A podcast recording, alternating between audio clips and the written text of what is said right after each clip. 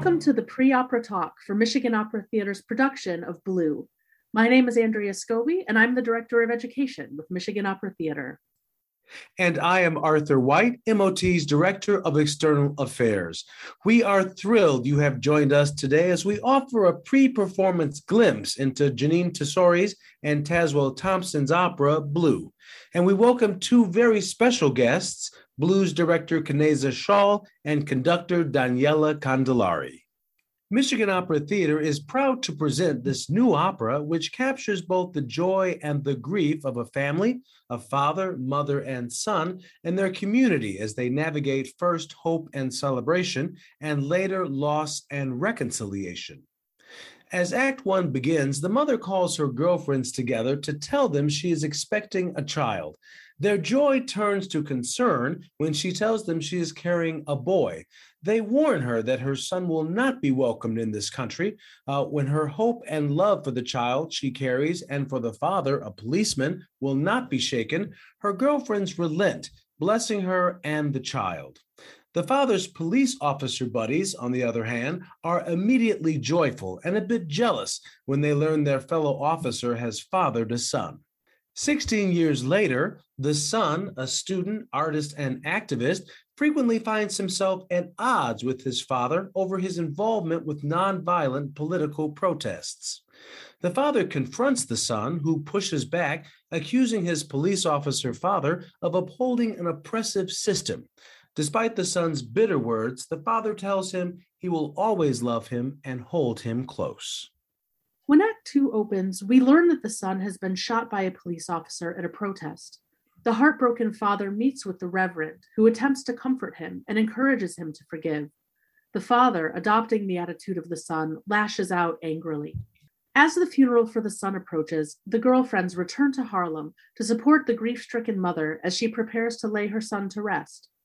The father briefly becomes lost in a fog of emotion, guilt, regret, and memory then finds his way back to the community gathered around him in church. In an epilogue, we see the father, the mother, and the son together in a bittersweet moment around the kitchen table, sharing a meal as the son reconciles with his father and announces his plans for further artistic studies and one more peaceful protest.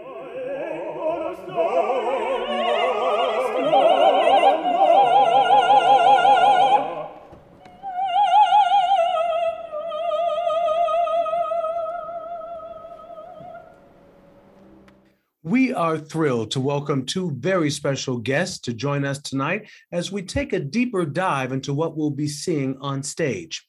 Join us in welcoming director Kaneza Schaal and conductor Daniela Candillari. Thank you both so much for joining us today. Um, I want to start by asking you both when did you first encounter Blue? Um, what were your first impressions of this opera, and what excited you about taking on this project? Daniela, will you start us off? Um, so the first time I I heard about Blue was after its premiere in 2019 at Glimmerglass, and um, the the audience reaction, the critics' reaction to the piece was was immense. And the moment that happens, I think every one of us wants to individually know what, what the piece is like and what it's about. Um, and so then there were a couple of productions already announced of it. Um, so it was it was clearly an opera that was getting to be performed a lot that was a very strong story that was meaningful and that was impactful. Um, and the first time i actually dealt with the music and and started learning more intimately about the piece was when i got invited to michigan opera theater to conduct it. Um, and sort of all of the instincts that I had about it being a powerful story, of, of being an incredibly important story to tell, um, were absolutely right and and and true. And um, the thing that drew me about the music and to the opera itself, um, in addition to all of those things that that I had somehow anticipated, um, was the poly uh, stylistic writing uh, for for the voices and for instruments and it's it's an opera that has a lot of sort of play between the voices and the and the orchestra. Sometimes the voices are leading the story and they're giving us the rhythmic impulse and sometimes it happens in the orchestra. And so there's this beautiful combination of both the on stage action happening and sort of in the pit stage happening that that is really combining this incredibly beautiful musical world and similarly i first heard about blue after the premiere at glimmerglass through you know various friends and artists. I think uh, its impact was resounding. But the first time i was able to encounter the the music directly was the invitation to join you all at michigan opera theater to direct the piece. And i was so struck immediately by the intimacy of the storytelling of this family struggling to love and protect each other. And also the the kind of scope of the questions that the that the work asks and the deep confrontation with the state and with history and with state violence. And you know we're in a moment that that we're thinking a lot about storytelling about the the stories that the state tells and the stories that we tell. And you know i think that the the state is very good at co-opting our story space. It's very good at making narratives that reinforce itself. And you know in a moment where for example right now there's much talk about verdicts ultimately even even a story around a verdict is a narrative that invests in the state's practice. And so for me as an artist my question is always what are the stories that keep us alive you know what are the stories that keep a george floyd alive that keep a breonna taylor alive and i think that blue in its complexity and its tenderness is an opportunity to invest in stories that keep us alive Thank you, Kaneza. Uh, my next question uh, Can both of you tell us a bit about the relationship between the stage director and the conductor? Uh, what has been your collaboration? What does that look like throughout this process? Maybe, Daniela, you could start us out. Mm-hmm. Absolutely. Well, it's been it's been really fantastic uh, working with Kaneza. Um, I've known of her again through mutual colleagues and and through um, her work, uh, but it's been really wonderful working and, and diving into this piece together. Um, one thing I, I forgot to mention in the previous question was that in addition to all the musical things that are happening with Blue, um, you know, as an immigrant, um, I am still learning so much about American history and and learning about American history through Blue and through stories like this is incredibly culturally uh, important. Um, but now back to our current question. Um, so with with the staging that we have and with where the orchestra is set up, uh, Kaneza and I, for about I think first week, had a really good sort of shoulder to shoulder situation in the room where we could turn to each other and say what do you think of this? And what do you think of this? And this is what i read in the music. What do you read in the text? How do we address this? How do we shape this together? And then at some point uh, my station and our pianist michael sherman we moved sort of upstage from the singers because that is how we will be performing the opera behind the singers so once that distance was put in between us, we sort of had to alert the room that we needed to discuss something and needed to come physically closer so to hold the rehearsal a little bit. Um, but i think that the the work between the conductor and stage director is so incredibly important. It, one one cannot go without the other.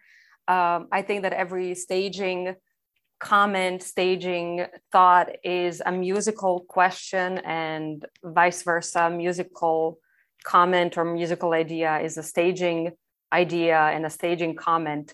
So, having this open channel of communication and this incredible trust between two humans is so important in, in opera. Fantastic. How about Kaneza? How about you? It's been extraordinary to work with Daniela and, you know, the power and precision that Daniela wields is is this bedrock from which all all the other work can happen. And for us to kind of get to build that working vocabulary together and and to have a rehearsal process that was set up for us to actually try things which is which is not what always happens in this form you know? So often people are on a two week schedule trying to put something up on that third week. And so we actually had some time to really ask questions of this music together and of this story mm-hmm. together. So so it was it was thrilling to get to kind of have a process that allowed danielle and i to truly collaborate on this music. And another thing that has been beautiful to hold together and to kind of watch watch Daniela hold because of the kind of uh, perspective and complexity that that she brings to the music from her from her own background. You know, this piece is this piece is made for classical voices, right? It's it's made for voices that sing Verdi and and sing Wagner and and sing sing all of the canon. But this music also is is full of these windows into many different sound traditions and one of the things I feel is that you know the West has a fantasy of its singularity and it imagines itself as consistent and and and as singular, but a form like opera has been so hybrid. It's it's it's born of of cultural exchange over generations. It's born of you know migrations and immigrations and forced migrations that is how you know these these sounds have come to be and so it's been it's just been glorious to think with Daniela about the piece in this way and to watch her hold the music in all of its complexity. So I'm, I'm so excited for audiences to get to experience that. Thank you. yeah, thank you both. I, I feel like we could have a whole conversation just about your partnership and your process. It sounds thrilling and fascinating. I'm so inclined to ask further questions about that. Um, but Kaneza, I do I do want to um, uh, dig in a little bit to this production specifically. You know, um, we've mentioned that Blue was initially staged at Glimmerglass. Uh, Pre-pandemic, it was slated to run at the Kennedy Center at the Lyric Opera of Chicago. Um, but I'm wondering if you might discuss how place informs this work. Um, what is unique about your staging and the specific staging happening here in Detroit in this very specific outdoor location? Yeah. So you know, Blue is this intimate story of a family loving and protecting each other. And it's this epic tale of struggle and loss and confrontation with the state and with God and with ourselves. And I can imagine no better setting than the Aretha Franklin Amphitheater to tell this story.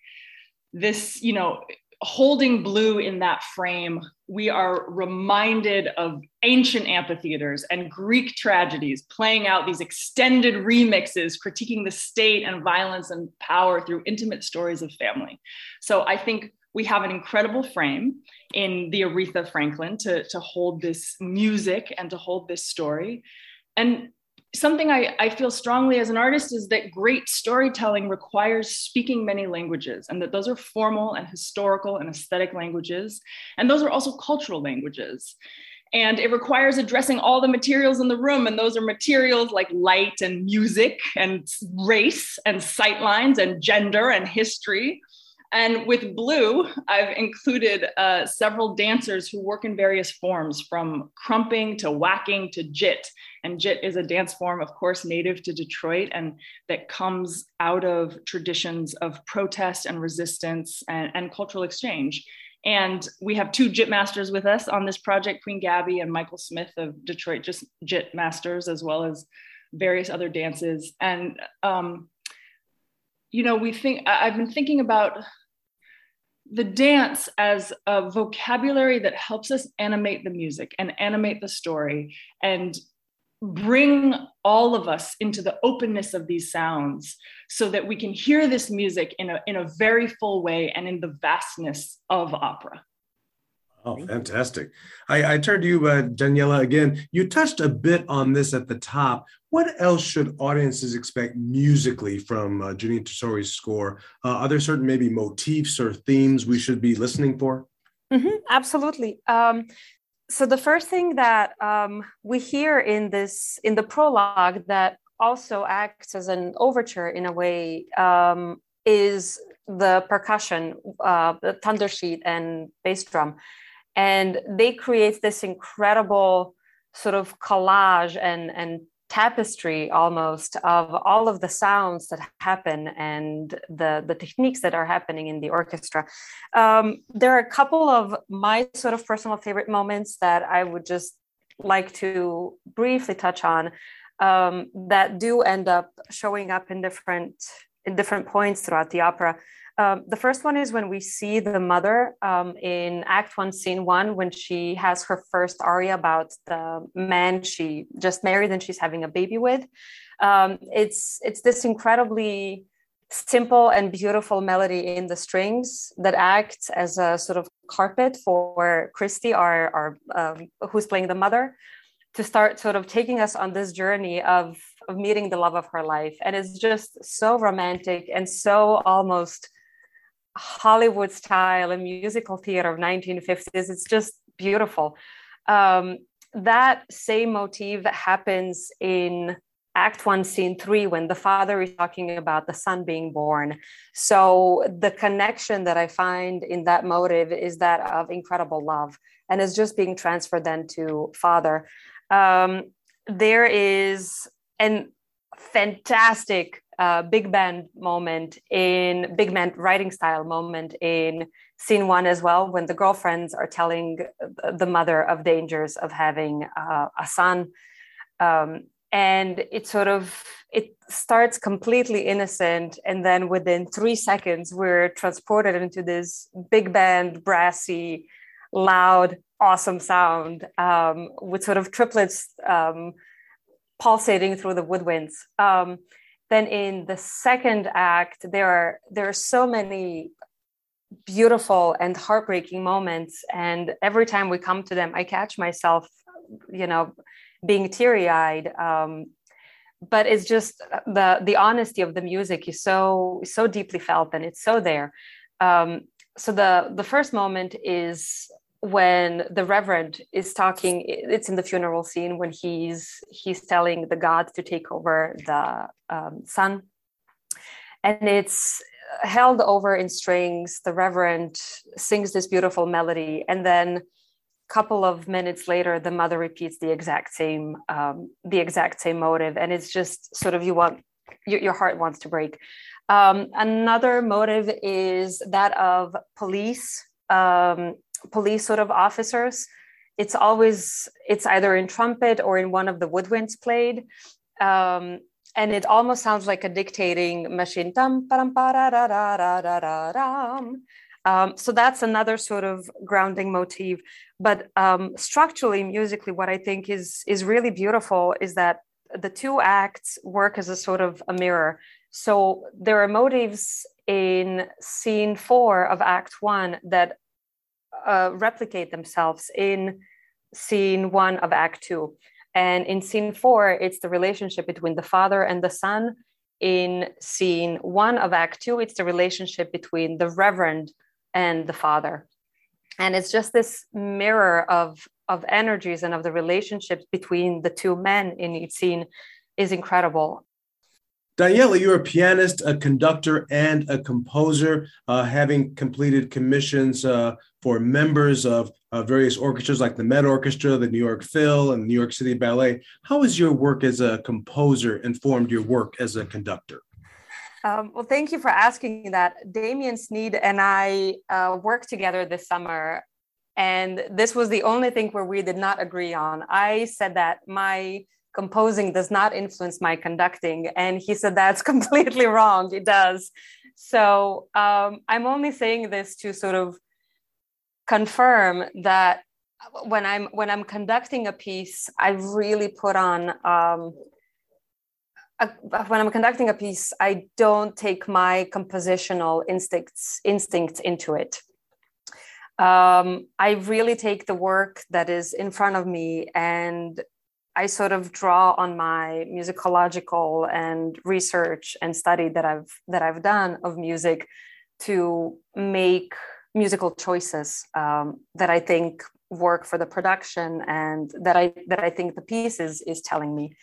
Um, but but at the same time i think also having composed sometimes lets me see maybe beyond what's on the page uh, I, I, think it opens up my imagination uh, a bit more um, i think i can see patterns easier perhaps and i can i can definitely sort of try to understand the compositional style um, easier maybe um, again all of those are, are just presumptions. But when I'm really when i'm conducting a piece that is not my own i sort of strip my conductor brain off and i'm just in service to the work that is right in front of me I was going to say it's cl- clearly as a work as a composer has made you identify those things uh, when you were t- explaining the themes. Uh, yeah, you definitely. Obviously, I'm sure that you're probably not even or, or falling back on some of your composing analysis, no doubt.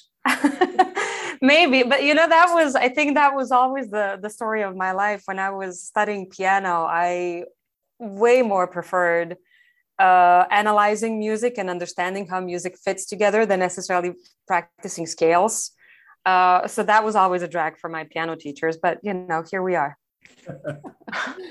Well, Kaneza, I would throw you a similar question. Um, you know, you've worked not only in opera, but also across theater and in film.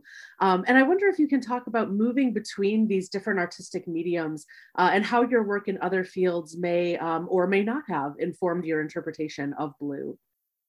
You know, I really believe that stories build the world, the stories we tell about ourselves and each other. And they build architecture and they build policy and they build our political and social interaction.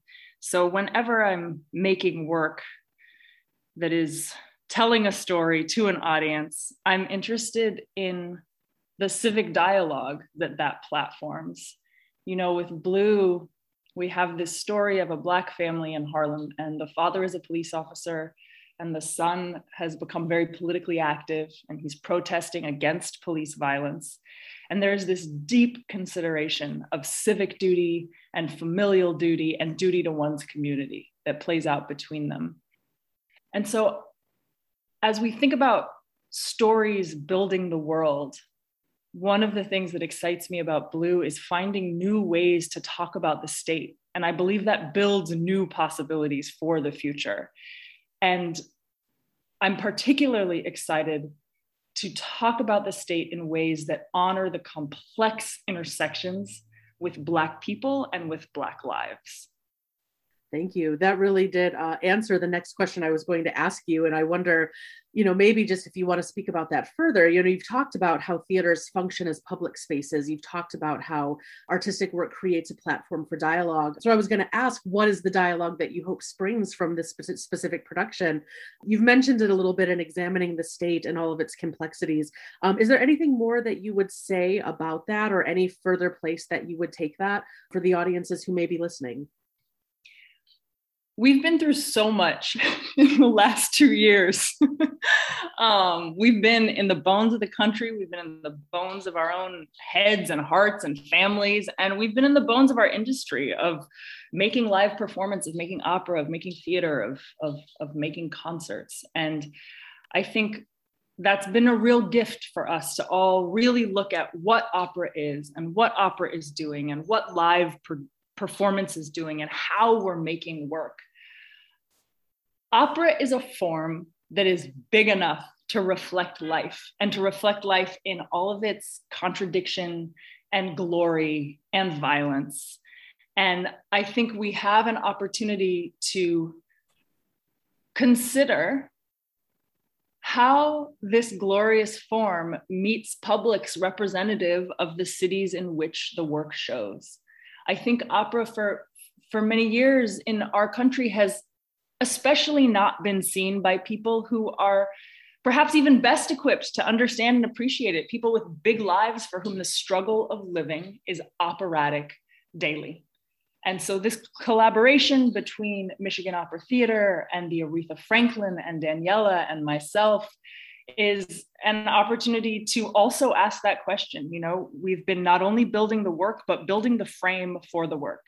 Um, a, piece lives in the exchange between an audience and and what happens on stage. So I hope as you walk into the theater tonight, every one of you sees someone who you have never seen before in, a, in, a, in a theater space and that that's true for every audience member. And I, I hope that we have we have gathered people here tonight who might not otherwise spend time together for an evening. Uh, I just really thank you for that, Kaneza. Um, I I cannot wait to see the uh, the reception for this work. I cannot wait for, as you say, this evening, where everyone will gather together and be able to experience this. Um, I think dialogue is one of the most precious things that our art forms have to offer, um, and so I'm just excited to you know to keep up and check in and see what what people are saying about Blue at intermission after the production a week later two weeks later um, and i just really appreciate you setting the stage um, for all that all that's happening in the space. Well my last question for both of you is what do you think will surprise people about blue when they see it tonight? Well um, so my my mother-in-law who lives in michigan she's coming um, and she's bringing um, a group of her friends with her. And one thing that I told her is to get ready because because it is an incredibly emotional piece, and um, I think I think the emotions that start showing up in Act Two uh, with music and with the staging that Kaneza um, has done and with the story that is being told are just something that in some shape or form all of us know in one way or another. We all have experienced loss. Um, and I think there's there's always a moment of recognizing the moment of coming together with our community to go through the burden that has been with us now. Um, and I think recognizing that moment for the audience, I think that might be a really triggering point, uh, a, beautiful point. Um, the other thing that I think might be a surprise is once again, I said we are performing behind the singers with the orchestra. Uh, which in itself is not a novelty. The novelty is is that um, we will only have communication through the monitors with singers. But but I just think in addition to the story being told, I think story being told in this way with this technical demands and in this sort of uh, structure, I think is going to be an incredible moment. Indeed. How about Kaneza? It's funny. There's so much humor and celebration, and I, I I think that might be a surprise to audiences. Um, I also think that even even in the darkest, most painful, most challenging, epic questions that the music asks, that the words ask, there is this undercurrent of love and celebration and tenderness and truly at times humor. And I think that holding those two things to be true simultaneously is something that this music and this opera does so beautifully.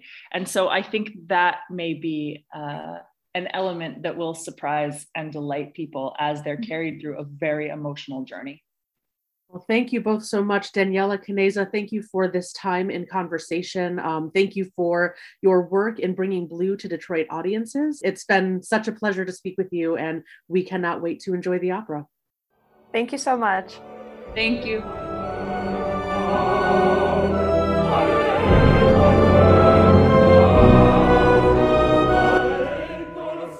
And thank you, too, for being with us for MOT's virtual pre opera talk. Don't forget to follow along with Live Note throughout the production for English language super titles. Thank you again and enjoy the opera.